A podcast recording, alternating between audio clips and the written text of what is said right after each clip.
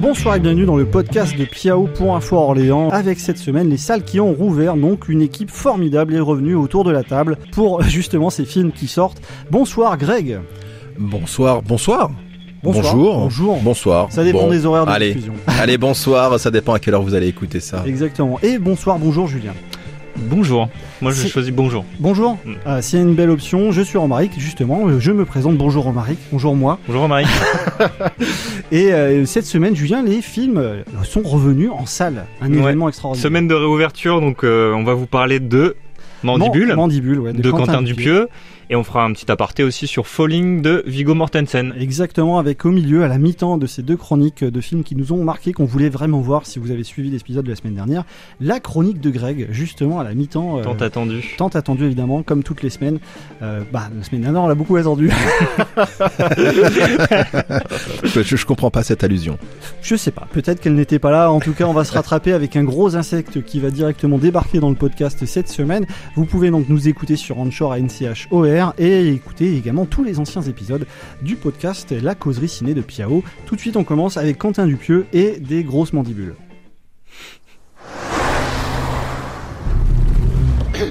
Wow, bah, T'as entendu ça? C'est strange, non? Waouh, c'est une mouche Mais non. Ah si, putain, c'est une mouche. Pourquoi on ne sert pas de la mouche là pour se faire de l'oseille? Bah, on l'adresse euh, comme un singe. On peut l'envoyer, tu vois, dans une banque pour nous ramener le pognon de la banque et nous on fait rien. On l'apprivoise. Mandibule de Quentin Dupieux, un univers totalement loufoque qui redébarque dans nos salles. Maintenant, le cinéma, euh, je dirais les spectateurs français se sont habitués à Quentin Dupieux, à cet univers très euh, Monty Pythonesque. Je viens de créer un adjectif qui me plaît beaucoup. On avait parlé longuement la semaine dernière, on savait qu'on l'attendait énormément ce film-là. Et Julien, tu as pu le voir en salle. Ah, effectivement. Euh, ouais, on l'attendait. Projet. On l'attendait, on l'attendait beaucoup. Euh, il a bien marché. Un petit peu moins bien que Adieu les contes du Pontel. En tout cas au Carme. Mais euh, bah, je pense que c'est le très bon film pour euh, pour redémarrer. C'est le film léger à souhait, mais c'est vrai qu'il faut être euh, initié quand même au cinéma de Quentin Dupieux. On peut rappeler hein, le, le synopsis de celui-là, hein, puisque Quentin Dupieux était capable de faire un film sur un pneu tueur, alors sans l'agente, hein, on va pas non plus exagérer. Ici, Quentin Dupieux, il vous propose deux gars qui trouvent une mouche géante dans leur coffre et qui décident de se faire de l'argent avec. Alors c'est deux mecs euh, un petit peu comme euh, comme Eric et Ramsey l'étaient dans dans Steak, un peut-être un petit peu moins débile, mais quand même pas très pas très fufute. Et euh, ouais, c'est bon. Moi, j'ai adoré en tout cas. Mm. J'ai passé. euh, c'est un film assez court, en une heure et quart, euh, qui évite quand même les longueurs du Dain, par exemple. Oui, Ah. ça évite. Ouais. Ouais, ah, quand tu dis que ça évite les longueurs, justement, il y a, une- il y a tout un, tout un truc, enfin, toutes euh, des critiques qu'on dit justement que c'était court, ça évitait les longueurs, mais euh, il y avait un espèce de comique de répétition parfois un petit Ouais. peu lourd. Et donc, en fait, qu'est-ce qu'il en est de, ces... de ça, toi qui as vu le film? Ouais, je, j'ai- je- moi j'adore le, le, le comique de répétition. Je- je- le côté lourd, ça me fait, ça me fait beaucoup rire quand il est assumé et quand euh, ce côté-là justement est fait pour, euh, ben, est vraiment assumé. Là, c'est, c'est assumé, mais on va dire que c'est un peu, euh, c'est un peu un roller coaster parce que ces premières, bah en fait, il y a, y a deux trois running gags qui reviennent assez souvent. Il y en a qui sont pas très drôles. Euh, leur façon de parler, euh, à dire yes, euh, Théma, bon, c'est- marrant une fois, deux fois, trois fois c'est un petit peu chiant, euh, 15, 20 fois c'est limite. Après, ce qui est bien, c'est que ça a tendance à, hum, finir dans le paysage, hum, tout en laissant place à d'autres comiques euh, et d'autres d'autres euh, d'autres euh, système Oui. euh, D'autres stratégies. de euh, d'autres pour- stratégies pour faire- pour, euh, pour faire rire le spectateur et qui marchent à fond. Je vais juste faire mon Gérard Klein, euh, l'instit, hein, pour euh, tous ceux qui connaissent cette série mythique euh, des années euh, 90, euh, pour- par rapport à Roller Coaster, pour, pour nos amis qui nous écoutent et qui ne savent pas ce qu'est un roller coaster, euh, vous qui ne sont, sont pas anglophones. Alors on peut dire en gros c'est des films qui passent par toutes les émotions quoi. Ouais, vo- voilà, c'est ça. C'est bah là pour le coup, c'est au niveau de l'humour, c'est ça va en bas, ça redescend, ça remonte. Ce qui est intéressant, euh, sûrement dans ce film, en fait, et euh, peut-être au-delà du film en lui-même, c'est qu'on arrive à une période euh, où on se, on va se libérer, puisque on espère en tout cas, et en tout cas pour moi c'est en bonne voie, on commence à voir la fin de, de cette pandémie qui nous a touchés pendant plus d'un an, et du coup c'est un film léger et c'est sûrement peut-être euh, le, le, film euh, qui, qui correspond peut-être le mieux, en tout cas à ce qu'on va attendre là maintenant, c'est-à-dire de la légèreté, de l'humour, un truc qui nous sort euh, d'une ambiance pesante et un peu chiante quoi. Une première réaction à, à tes propos que tu viens de tenir, Greg. Il y a un temps pour rire, oui, mais il y a aussi un temps pour dire les choses. Ça, c'est essentiel. Hein, il faut bien le rappeler, notamment avec Chef Tuche, qui participe régulièrement au podcast. Ouais, c'est surtout le plus grand euh, acteur et le plus génial film français de tous les temps, en fait, euh, Les Tuches. Tuche Dadier, exactement, c'est lui. Et ouais, moi, je pas C'est dur de faire une transition derrière ça. non, mais tout ça pour dire que euh, le, le, film de Dupieux et Dupontel, quand même, c'était euh, c'était un gros challenge hein, parce que six mois sans ce film, euh, les, les ravoir à la, à la réouverture et c'était vraiment vraiment les deux têtes de gondole euh, dans dans, le, dans dans les cinémas. C'est bah c'est compliqué et les gens en attendaient énormément. Moi, finalement, j'ai été que j'ai pas été déçu au final de, de Mandibule parce que je, je trouve qu'il a des ressorts comiques qui sont vraiment vraiment super drôle. Euh, pour en revenir au comique de répétition, ouais, c'était un peu, euh, c'était, je peux comprendre que ça laisse des gens sur le carreau, ça c'est clair et net. Euh, surtout que bah, l'humour c'est clairement subjectif. Euh, par contre, un truc très intéressant, c'est que, comme disait Eric Judor, le réaliser un film comique, on a tendance à se dire que euh, ouais, c'est écrire deux, deux trois blagues sur un sur, sur sur ton cahier et après filmer ça. En fait non, c'est toute un, une histoire de timing et euh, savoir contrôler ta mise en scène, savoir aussi le, le, tempo. Et il fait des trucs. Il y a eu il y a deux trois scènes, dont une scène avec Adèle Exarchopoulos qui est qui est monumentale. Enfin, c'est un cas d'école pour, euh, pour, pour parler du découpage. Le découpage de cette scène, elle est incroyable et le comique de répétition marche à fond. Et rien que pour ça, faut le voir. De toute façon, ceux qui l'ont vu, ils sauront de suite de quoi je parle.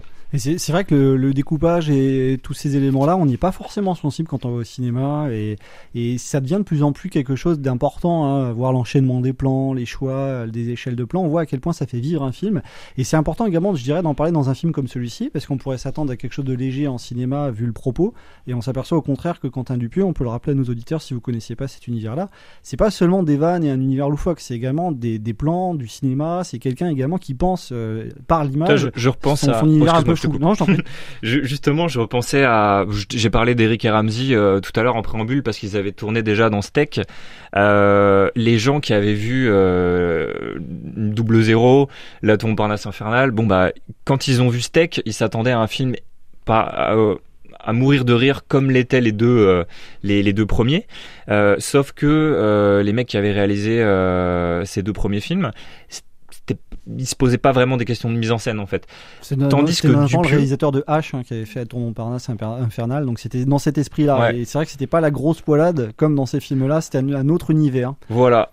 Et Quentin Dupieux, il amène un côté loufoque déjà. Euh, et en plus de ça, il se pose des questions sur la mise en scène. Tu sens que c'est un mec qui est, qui est extrêmement euh, euh, qui, qui, vraiment veut véhiculer du sens et là euh, quelque chose de comique par l'image et par les enchaînements de, de plans. C'est un peu un peu technique ce que je dis. On pourrait se dire c'est un peu de la je, je me pignole un peu là-dessus, mais mais en fait oui, je trouve euh, que c'est c'est ton côté télérama. Ouais c'est vrai.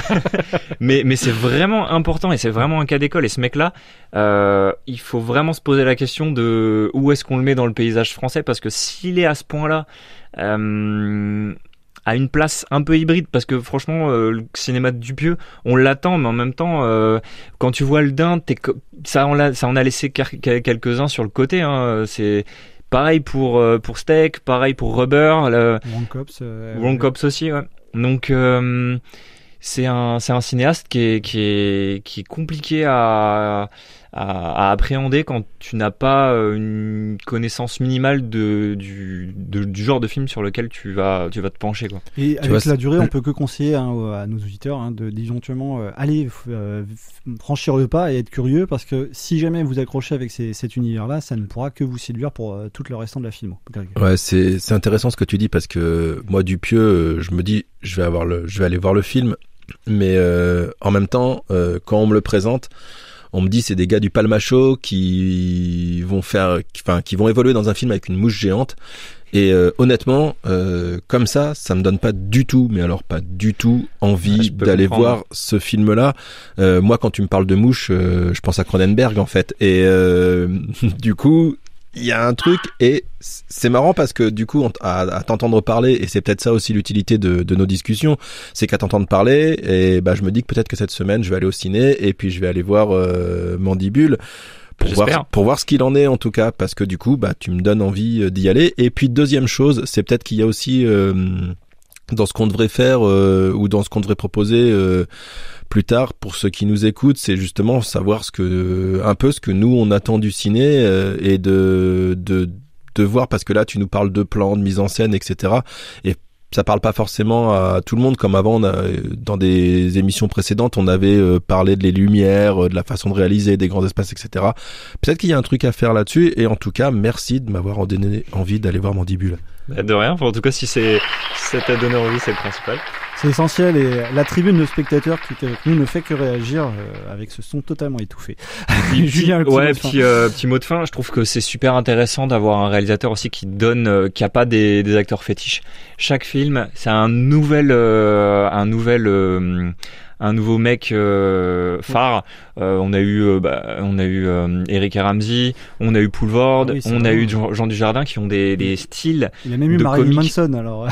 on a eu des styles qui, chacun a son style comique à part entière plus euh, la touche de, de, de, Dupieux qui est très absurde, très très très décalé par rapport au monde dans lequel on vit et, euh, et tout ça ça, ça, a des résultats assez inégaux, mais euh, mais voilà, c'est un, un, mec vraiment euh, vraiment important et en fait je suis content que que, que ça soit Mondibule qui soit vraiment en tête d'affiche pour la réouverture des ciné et puis, euh, puis c'est pas le film de l'année, je pense pas, mais en tout cas euh, moi il m'a il m'a repu. Et eh ben si t'as repu, c'est très bien pour euh, ce film qui justement n'est pas tombé du lit. C'est pas parce qu'on a un gros PEL qu'on va se faire accepter comme ça du jour au lendemain.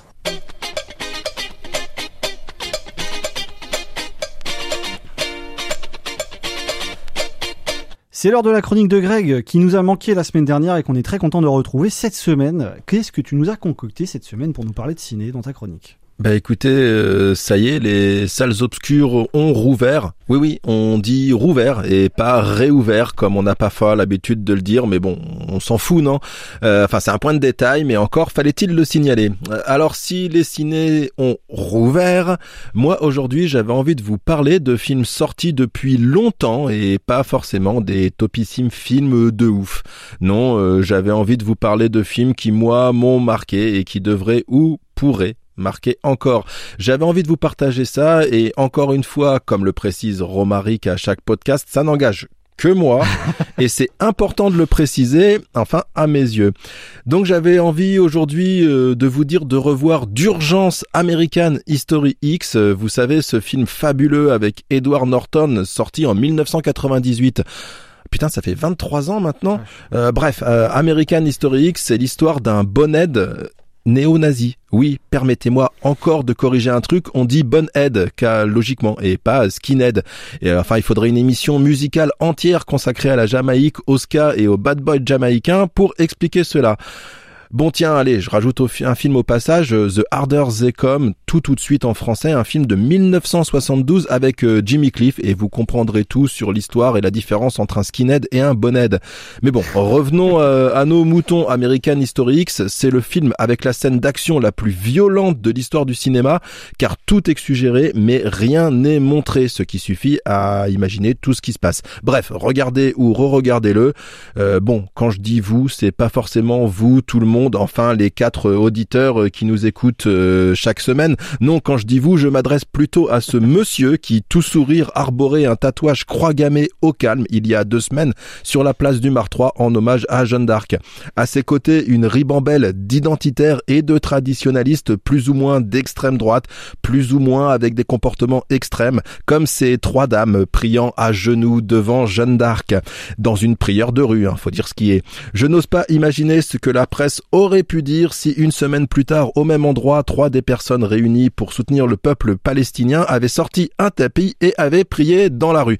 Euh, bref, euh, voilà, c'était pour mon premier film, enfin pour le second puisqu'il y a The Harders et comme après American Historics, mais vous m'avez compris. Une autre film, un autre film que je vous conseille de regarder, c'est L'arnaque. C'est l'histoire d'un gars qui, euh, pour venger la mort de son pote, embobine tout le monde et arnaque les gens en fait. C'est de 1973, c'est avec Robert Redford et Paul Newman, c'est un extraordinaire film. J'aurais pu choisir Arnaque, Crime et Botanique, mais euh, certains m'auraient dit que c'était exagéré. Pourtant, il y a Botanique dedans. C'est important euh, la botanique. Oui, faut regarder euh, ces deux films. Ils sont chouettes ces deux films. Et à l'heure où certains se pensent MOF, meilleurs ouvriers de France, et qui n'en ont pas le titre et qui n'ont jamais passé le concours, mais se vendent partout, et même sur le livre, d'avoir gagné ce titre, bah nous on a l'impression de se faire arnaquer. Bon bah voilà, en ce moment l'actualité est bien triste, alors moi je vais m'en vais euh, voir euh, les bisounours ou les Teletubbies. Au moins avec eux on peut se faire de gros câlins et il n'y a aucun hommage à Émile Louis là-dedans. Magnifique. Je sais pas comment on va pouvoir enchaîner, peut-être avec un film qui traduit en français, signifie la chute, Falling, la bande-annonce, le film de Viggo Mortensen.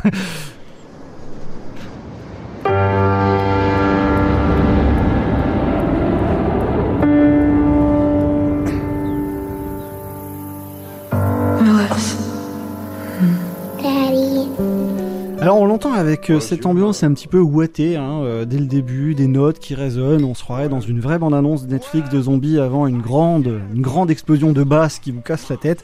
Alors je rigole parce que j'ai vu beaucoup de films de zombies pendant euh, le confinement et j'en pouvais plus. Donc du coup j'ai décidé d'aller voir ce film qui euh, parle d'une relation père-fils. Alors sur le papier, hein, quand on regarde le synopsis, il s'agit tout simplement d'un père euh, irascible, euh, incarné par le Lance Henriksen, qui a un grand visage du cinéma de genre des années 90-2000 aux États-Unis, qu'on voit dans Aliens notamment, qui, est vraiment un visage identifiable, coupé au couteau, vraiment charismatique, et qui ici interprète donc le père totalement irascible de cette famille, qui passe son temps à jouer au pervers pépère, à être à l'heure comme un pixou, à, à pourrir toutes les, les, discussions de famille en re, ressortissant son racisme, son homophobie particulièrement agressive, euh, insultant ses enfants, insultant sa famille, insultant leurs valeurs en permanence. Alors ce film-là, euh, finalement, je me suis dit, bah, il va voir quelque chose vraiment de dépaysant par rapport à tout ce que j'ai pu voir. Donc je suis allé en courant.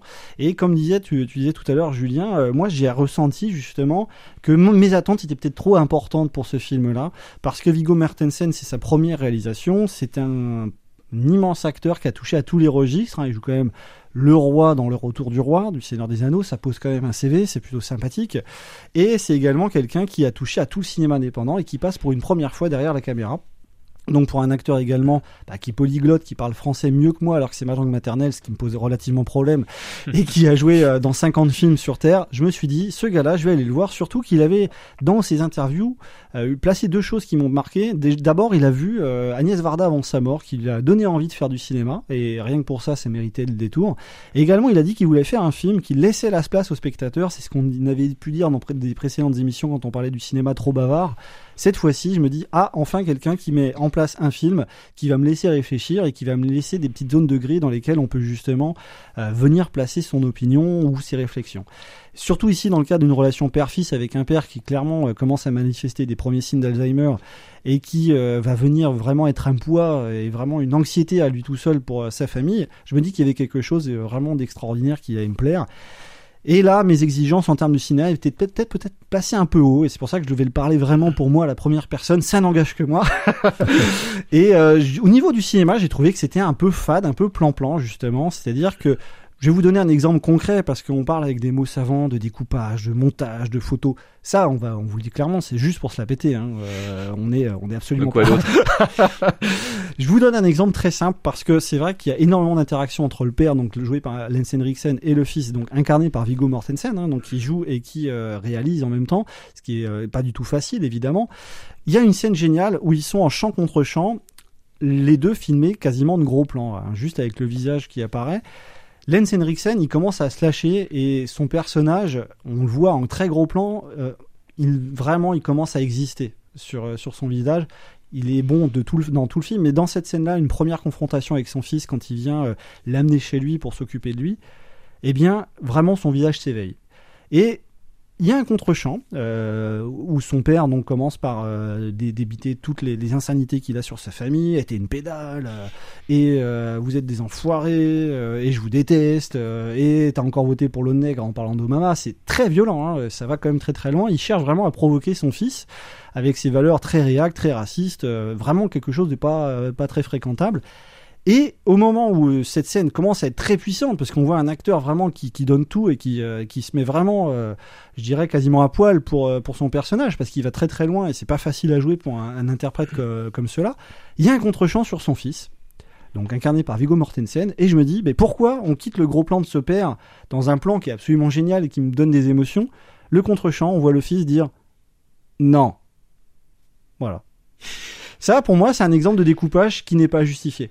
Euh, c'est très personnel. J'étais en train de vivre des émotions dans un plan génial. Je me dis, on aurait pu entendre la voix du fils en voix off, hors du, hors du plan, et garder un plan, un énorme gros plan pendant toute la séquence de dialogue sur le père, qui montre justement avec un visage immense et une émotion ex- extraordinaire et une interprétation vraiment euh, au firmament que justement le personnage existe et on le voit en face de nous. Il y, a, il y a cette réalité, il y avait quelque chose qui se passait.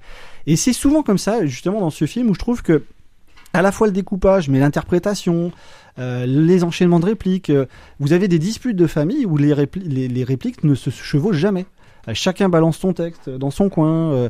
chacun va être très poliment posé pour directement venir enchaîner sa réponse. On a vraiment l'impression de voir parfois du théâtre filmé, un petit peu gauche, un petit peu maladroit. Je me dis c'est forcément euh, volontaire. hein. Quelqu'un d'aussi brillant que Viggo Mortensen ne peut pas faire ça sans le faire exprès.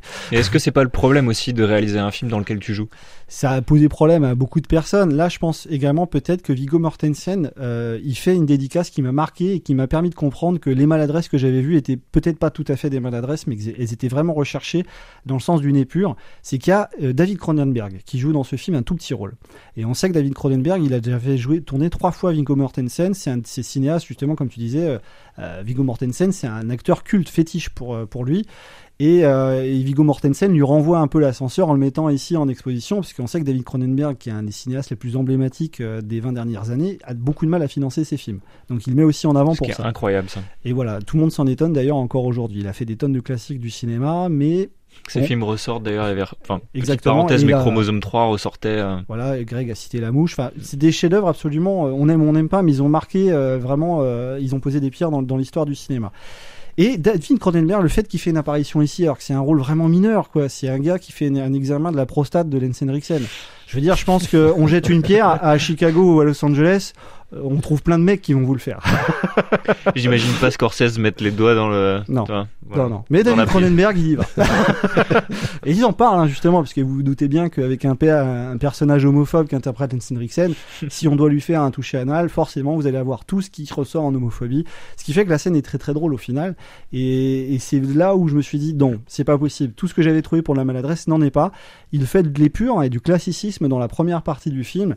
Et ce qui avait pu me gêner au final est quelque chose qui est totalement assumé, je trouve, et qui donne vraiment une ambiance un peu fade, un peu artificielle à la première moitié du film, qui est à mon avis totalement recherchée. Je vais vraiment accorder ce bénéfice du doute au réalisateur, parce que dans la deuxième moitié du film, quand le père ne peut plus rester chez son enfant et doit retourner dans sa vieille ferme euh, de, vieux euh, fermiers complètement paumés euh, dans la banlieue de Chicago, là on commence à voir les plus belles scènes du film, notamment une de dispute qui commence voilà, vraiment, je me dis, au bout d'une heure vingt, le film commence vraiment quoi. Euh, alors ça peut paraître sec, euh, ce que je dis est méchant, mais cette scène fonctionne également parce qu'il y a les 1h20 de latence avant. Je veux dire, si ça partait tout de suite dans des émotions très fortes, où ils se gueulent dessus, euh, ils se foutent sur la gueule, Ce qui est souvent le problème du cinéma américain, qui a Exactement. du mal à poser ses, ses, ses personnages et à prendre son temps. Et pour donc je me suis dit, cette scène fonctionne parce qu'il y a une latence et une attente de avant. Et voilà, c'est ce qui justement me, me, me- laisse penser que ce film-là mérite évidemment euh, d'être vu. Il fait 1h53, donc c'est pas une courte durée comme on disait tout à l'heure avec Mandibule. Il faut lui laisser le temps de s'installer. Et je dirais également que c'est pas vraiment un film au final sur une relation père-fils euh, comme on pouvait s'y attendre quand on voit la bande-annonce ou quand on voit les résumés. C'est plus un cinéma finalement sur les regrets, la mémoire et quelqu'un qui vient, Lance Henriksen, donc le père, reconstruire sa mémoire en n'arrivant pas à s'excuser d'avoir été un père pathétique et un mauvais mari. Tu as vu une euh, parce qu'en lisant, euh, j'ai lu un petit peu euh, de critiques quand euh, tu nous en as parlé avant l'émission. Euh, T'as vu aussi une part autobiographique dans le dans ce film? Je pense que de toute façon, quand on fait une relation père-fils comme celle-ci, ça, ça peut pas éviter. Il va forcément allumer des éléments, euh, amener des éléments autobiographiques. Après, je connais pas, pour être franc, la biographie de Viggo Mortensen euh, là-dessus. Euh, dans les interviews, j'ai pas, j'ai pas, je suis pas tombé sur des extraits où il parlait justement de sa propre relation avec son père. Je sais, si Ça je- se ressent pas dans le film en fait. Il y a pas un moment donné où tu te dis euh, bon bah là c'est évident, il nous il nous parle de lui quoi.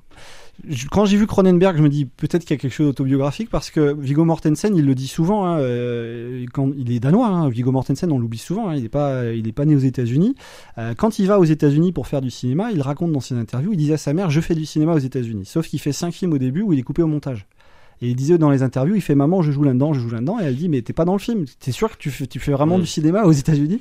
Et quand il racontait ça, je me suis dit, euh, par rapport à ce que tu, j'y pensais pas, mais par rapport à ce que tu me dis, Greg, je me dis, le fait de voir Cronenberg, est son père au cinéma finalement, Cronenberg, parce que sans Cronenberg, euh, on connaît pas Viggo Mortensen ou très peu finalement. Euh, je me dis qu'il y a cette part d'autobiographie parce que il fait venir Cronenberg pour un rôle, il est absolument pas indispensable. Donc c'est aussi un signal ici extra filmique. Là, on sort du film quand on reconnaît Cronenberg dans cette courte scène où il joue un proctologue, je crois. Euh, je crois que ça s'appelle comme ça. hein. Enfin, Ouais, j'en doute Ouais, pas. ouais, hein. Il joue pas un pompier qui fait un examen de la prostate. Hein, je vous dis tout de suite. C'est ça, ma- m'approchant de la cinquantaine, je peux te dire que ça s'appelle un proctologue. Merci pour cet élément autobiographique. et donc, quand on voit Cronenberg dans cette scène-là où il est absolument pas indispensable, on sait que c'est un signal, en fait, évidemment pour les cinéphiles, mais également pour tous ceux qui euh, pourraient amener une interprétation pour ce film-là. Et je pense que là, vraiment, pour le coup, il y a, il y a un symbole par rapport à, à sa vie au cinéma. Évidemment, il va parler de ça parce qu'il réalise, euh, pas sur le tard, mais il réalise, euh, après une carrière d'acteur bien fournie, qu'il va de toute façon continuer. Et il parle également donc de tous ces univers-là. Et moi, j'aurais aimé, quand j'ai vu Cronenberg, justement, je me suis dit c'était vache, mais la première réflexion qui m'est venue à l'esprit, c'est j'aurais bien voulu que Cronenberg réalise ce film.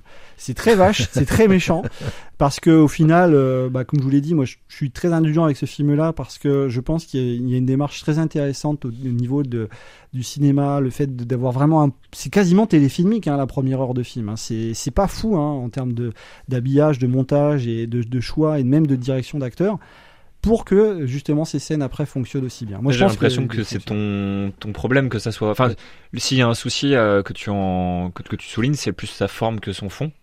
Oui, tout à fait. Ouais. Mais après, tu parles aussi de, de Cronenberg, mais c'est vrai que Cronenberg, euh, on le connaît par sa façon de filmer, mais on le connaît aussi pour ses thématiques qui sont assez viscérales. Oui. Tu penses que ça aurait changé beaucoup beaucoup de choses euh, Je pense qu'il aurait ramené quelque chose d'un peu malaisant en fait. Il Ouais. aurait joué sur le fait que ce père euh, totalement agressif qui passe son temps à provoquer le reste de sa famille alors qu'on n'arrête pas de lui répéter qu'on l'aime est finalement quelqu'un qui a besoin de provoquer les autres pour éveiller leur propre maladresse.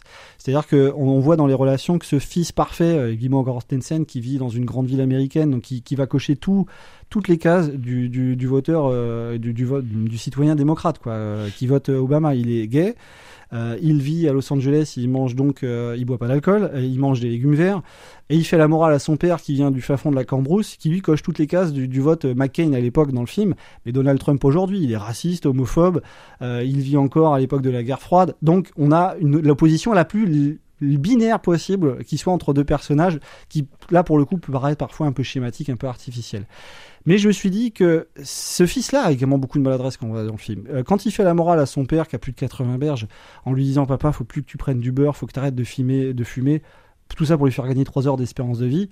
Le Cronenberg ici aurait mis plus en avant les propres maladresses du fils et de la famille qui fait la morale à un vieux, euh, vieil aigri qui justement est en train de leur dire par son agressivité, bah, vous allez. Enfin moi je pense qu'il y a quelque chose de très important que Truffaut disait, c'est que euh, il y a des personnages qui doivent avoir le courage d'être détestés pour que leur mort soit plus douce. Mm. Et pour moi, c'est le vrai sujet du film en fait. Et je trouve qu'il n'est pas assez mis en avant parce que je pense que c'est quelqu'un, euh, ce personnage, le père, qui passe son temps à devenir détestable puisqu'il a raté euh, sa vie de père quand les enfants sont plus jeunes, qu'on voit dans beaucoup de flashbacks très réussis dans le film.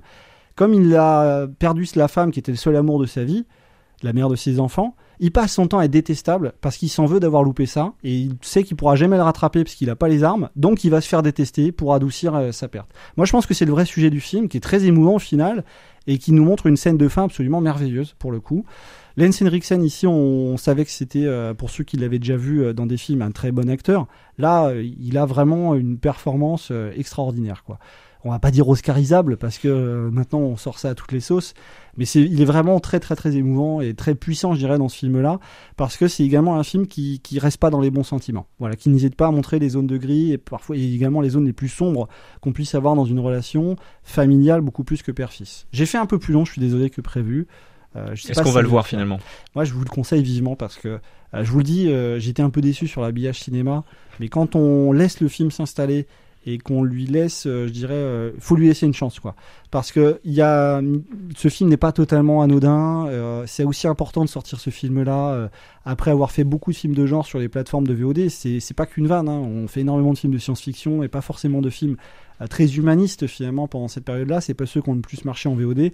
Là, le, faire de, le fait de voir un film comme ça en salle, c'est très important parce que c'est vraiment échelle humaine. Le voir sur une grande salle, ça change complètement la vision des choses. Ouais, puis tu l'avais dit aussi, euh, le Viggo Mortensen, on adore. C'est son premier film. T'as envie de voir ce que ce qu'il a proposé tout simplement. Ouais, mais moi je vous le conseille très très très vivement, Greg. Je t'ai inspiré. Et puis non, c'est juste faut pas. Peut-être qu'on est euh, justement comme euh, Martin on est plutôt dans une attente particulière. Faut peut-être pas non plus trop attendre quand on fait un premier film et puis se dire qu'on va le prendre comme euh, comme il est. Donc ça me fait euh, deux films à aller voir au ciné. Et puis, euh, bah, tu parlé de Cronenberg, donc absolument, Julien, tu cité Chromosome 3, j'ai cité La Mouche j'ai envie de citer le festin nu et faux semblant parce que c'est de tels chefs-d'œuvre euh, extraordinaires ces films. Voilà, si vous avez, euh, si vous cherchez euh, de vieux films à regarder mais qui sont extraordinaires, précipitez-vous dessus. Ouais, et puis quand vous avez des, des Annabelle, des euh, Paranormal Activity 45 à peu près qui sortent au cinéma et que vous sentez encore euh, un truc sous la dent, enfin, rematez-vous l'intégralité de Cronenberg, vous allez vous allez rien comprendre. Le premier film de, de Chromosome 3, il est incroyable. vous avez le premier film de Cronenberg qui est sur Netflix. Moi, ça m'a surpris. Euh, le tout premier, donc qui s'appelle Rage, qui parle d'une épidémie euh, qui, qui, est tournée au Canada quand il est fauché. Vous le trouvez justement sur la plateforme Netflix. J'espère qu'il y a encore au moment où on vous dit ça et vous l'entendrez parce qu'il est très intéressant ce film. C'est des films qui évitent les jumpscares, les, les, les, les, artifices. Les jumpscares. Alors pour les, personnes qui ont 60 ans, c'est c'est quand vous regardez euh, vous regardez l'écran et que d'un coup quelque chose apparaît et vous y attendiez pas quoi. Ou vous vous y attendiez vous attendiez vous oula c'est compliqué. Vous y attendiez. Vous vous y attendiez. Mais cet que accident de euh, conjugaison est offert par la maison. Ah, direction orthophoniste après direct. Mais euh, mais mais voilà il a pas des artifices facile comme peuvent euh, l'avoir 95% des films d'horreur de, maintenant. Euh, il a des thématiques lourdes et où euh, les, il traite les corps assez salement et ça, ça, touche à la morale. tu parlais tout à l'heure de Cronenberg, enfin tu parlais de Viggo Mortensen et de sa façon de faire des, de construire des personnages de façon assez binaire. lui, au contraire, lui, il brouille les pistes. C'est pas blanc et noir, c'est tout le monde devient progressivement gris et celui que tu pensais être euh, doux, sympathique, en fait, euh, ça peut être la pire des pourritures et, pire, ça peut, ça peut même être toi. Donc, euh, un des derniers films ensemble avec Cronenberg et Viggo Mortensen, c'était History of Violence justement, mm. où on a cette zone que tu évoques totalement, un père. T'as dit zone grise tout à l'heure, c'est vraiment ça. C'est exactement ça, voilà. Donc Cronenberg, c'est pas seulement un cinéaste du fantastique, c'est également quelqu'un qui va faire des films peut-être plus naturalistes dans un sens ou plus réels, mais il va toujours y amener cette petite ambiance un peu Hitchcockienne et fantastique et très gênante finalement, qui vient un petit peu confronter nos réalités. C'est le caillou dans une chaussure, quand j'aime bien dire. C'est, c'est vraiment ça. C'est moi, c'est vraiment tout ce que je recherche, c'est aller au cinéma, voir un truc que, que j'ai pas spécialement envie de voir et qui va toucher à des thèmes qui vont me faire euh, que je vais rejeter et je, je vais me poser des questions encore longtemps après. Et ces films-là, c'est des films qui... Moi, quand j'ai vu Chromosome 3, pour la petite anecdote, je l'ai vu à 24 ans, je pense, mais j'étais traumatisé comme euh, comme comme j'ai... Je pense c'est le pire film. Tu vois, par exemple, j'ai tout... Il faudra, mettre interdit au moins de 24 ans. Ah ouais, non, mais je pense 24, 25. Mais euh, ouais, c'est des films qui te mettent mal à l'aise. Enfin bref, voilà. Vous, vous, vous laisse, euh... nous J'imagine déjà le petit logo moins de 24 sur le sur en bas à droite de l'écran. Bon, vous savez quoi, on est déjà un peu à la bourre, mais on va quand même faire des recommandations euh, pour les prochaines semaines.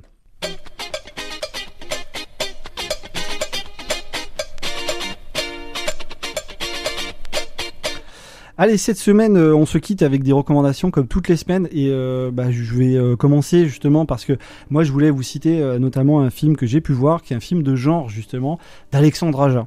Oh. Ça va vous faire peur peut-être. Il s'agit d'Oxygène avec Mélanie Laurent. Vous avez toujours pas peur? Alors pourquoi euh, là j'ai très peur. Parce que Mélanie Laurent, je sais pas pourquoi. euh, On la déteste. Et beaucoup de personnes la détestent parce que dans, elle a joué beaucoup de personnages qui étaient parfois un peu cassants et parfois, alors je sais pas d'où est née cette légende, dans les interviews elle l'est également. Et du coup, il y a une sorte de bad buzz qui s'est créé autour d'elle, disant que Mélanie Laurent est détestable et quelqu'un d'assez Bah, si vous voulez vous marrer deux secondes, tapez euh, Mélanie Laurent euh, interview ou Mélanie Laurent. Euh, hein, c'était quoi les les les les, les, les thèmes C'était quoi Je me rappelle même plus vient Thomas ça. derrière qui est en train de se bedonner. euh, ouais, c'est c'est un- une compilation de. De ses interviews Ouais, en gros, elle dit qu'elle tue Hitler de, dans ses rêves depuis qu'elle a 6 ans. Enfin bref, c'est à mourir de rire. Elle dit qu'elle écrit des des scènes de de films depuis qu'elle a 4 ans. Enfin, c'est le melon à, à son Oui. à son Ah. paroxysme quoi. Et ben si, euh, ça dans Oxygène. Voilà. Si on veut regarder un film où Mélanie Laurent est, euh, re- revoyez si vous ne l'avez pas vu l'extraordinaire Dick. Ouais, sûr. Dick Henneck, effectivement, qu'on peut conseiller. Ici, Oxygène, bon, je vais en parler rapidement, c'est un film de genre français, donc déjà, c'est un miracle, euh, juste qu'il existe. Et également, je dirais bah, que Mélanie Laurent, si vous l'aimez pas, ça va pas vous arranger, parce que là, elle est dans une cabine, visiblement dans un vaisseau spatial, visiblement un peu paumée, en train de mourir, et on a l'impression qu'elle est agacée comme une parisienne qui veut garer sa bagnole aux heures de pointe. Euh, moi, c'est ça que j'ai ressenti. Après, soyez curieux, parce que, comme je vous le disais, c'est un film de genre français, donc rien que pour ça, il faut aller le voir avant qu'il Alexandre Aja, disparaisse c'est un, bon réalisateur. En plus, même s'il a fait des choix de carrière vraiment un peu improbables, mais je pense que vous allez, tu peux pas t'ennuyer quoi. C'est pas le genre de type avec. euh, C'est ça.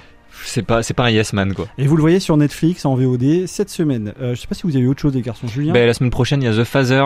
euh, qui était aux Oscars avec euh, Anthony Hopkins, réalisé par le français Florian Zeller. Ah oui, bien sûr. oui. Donc, euh, bah, hâte de découvrir ça. Bon, il a été euh, encensé partout, euh, donc euh, Il y a un vrai parallèle avec Falling parce que c'est un père qui est visiblement Alzheimer. La bande-annonce Ouais, est c'est vraiment bien foutue. En tout cas. les, les relations père-fils, euh, père-fils, et ça va être, euh, c'est c'est les thèmes de ces deux semaines. là. Et encore et là, pour le coup, c'était vraiment un film à Oscar puisque euh, Florent Lazer l'a dit, il l'a imaginé pour Anthony Hopkins et euh, en tout cas, ça donne très envie là. Ouais. Puis il y a Olivia Colman dedans, celle qu'on adorait dans dans plein de trucs. dans plein de trucs. Pour regarder sa fiche Je voulais dire la, Wikipédia, la, la série. Sorti le 12. pour regarder sa fiche Wikipédia, on va pas faire non plus tout Ouais, le boulot. ouais, c'est clair. Euh, Greg, t'avais une petite recommandation? Non. en dehors de sortir avec Non. un masque. Ouais, non, le, non, non, non, le, moi déjà que vous m'avez donné envie d'aller au ciné et puis bah euh, on verra ce qu'on fera euh, plus tard et bah on a envie de dire à la semaine prochaine et puis euh, voilà quoi. Qu'est-ce que qu'est-ce que quoi qu'on a oublié quoi? Et ben moi, ce que je voudrais dire à nos auditeurs en 30 secondes, c'est un extrait de l'interview que vous avez vue sur la page Piao avec Sébastien Lurie, donc qu'on a pu enregistrer, où il vous rappelle notamment toutes les choses pratiques sur les horaires de cinéma. Je voulais vous laisser ce son-là en 30 secondes et un rire de fin de BioWolf pour finir correctement ce podcast. Moi, ça me paraît cohérent.